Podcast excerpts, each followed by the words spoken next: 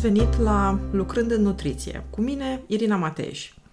Acesta este un mini-episod, scopul lui fiind să știți cine sunt eu și ce vreau eu să fac cu podcastul.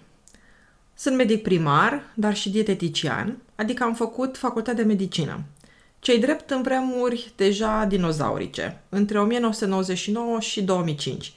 Apoi am făcut rezidențiatul și mai aproape de era noastră, în 2010-2012, am făcut și facultatea de nutriție și dietetică.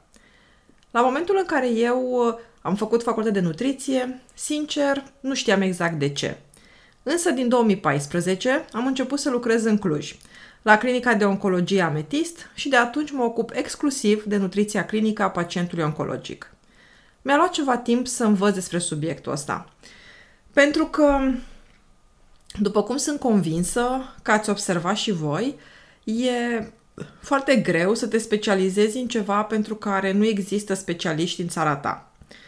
După ce am reușit să ies din bula în care doar învățam și mi se părea că nu știu nimic sau oricum că nu știu destule, am început să observ peisajul de nutriție, um, sau mai bine zis peisajul nutriției în România. Și peisajul ăsta e destul de trist.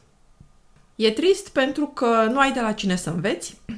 E trist pentru că o grămadă de oameni cred că știu deja totul despre nutriție. Și cred că cel mai trist este că unul dintre oamenii ăștia sunt chiar medicii, adică cei care ar trebui să fie aliați în domeniul ăsta.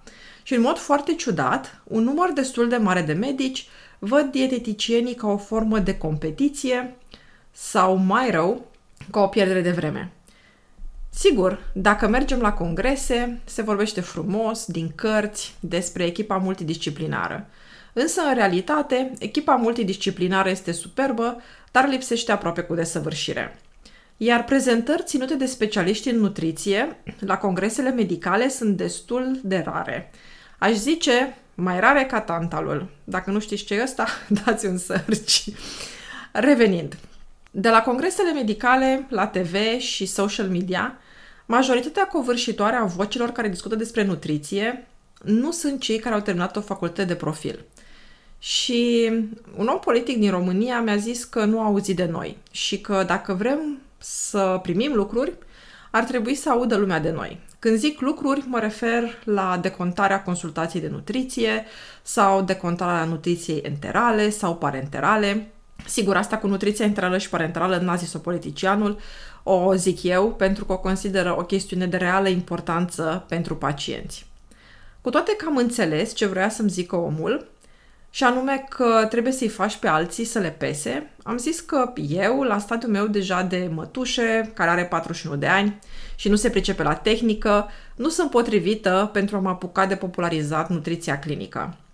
Însă a venit o pandemie, peisajul nutriției clinice este în continuare unul sterp, am avut mai mult timp liber și am zis, până la urmă, de ce nu eu? Poate după mine apar și alții. În acest podcast am de gând să explic lucruri despre meseria mea. Ce fac eu practic la serviciu, părțile pozitive, pentru că sunt destul de norocoasă și sunt destul de multe părți pozitive, dar și lipsurile. Și îmi doresc foarte mult să răspund la întrebări de la voi și să vorbesc cu alții care se ocupă de nutriție clinică în alte domenii. Cel mai entuziasmată, sincer, sunt tocmai la ideea asta de interacțiune cu voi, colegii mei de meserie. Aș vrea să avem discuții oneste, reale și fără ifose despre rolul specialistului în nutriție într-o clinică, dar și despre alte variante și posibilități în care poți lucra în afara unui spital sau unei clinici. Și vreau să contribui la creșterea vizibilității meseriei, dar și la creșterea comunității noastre.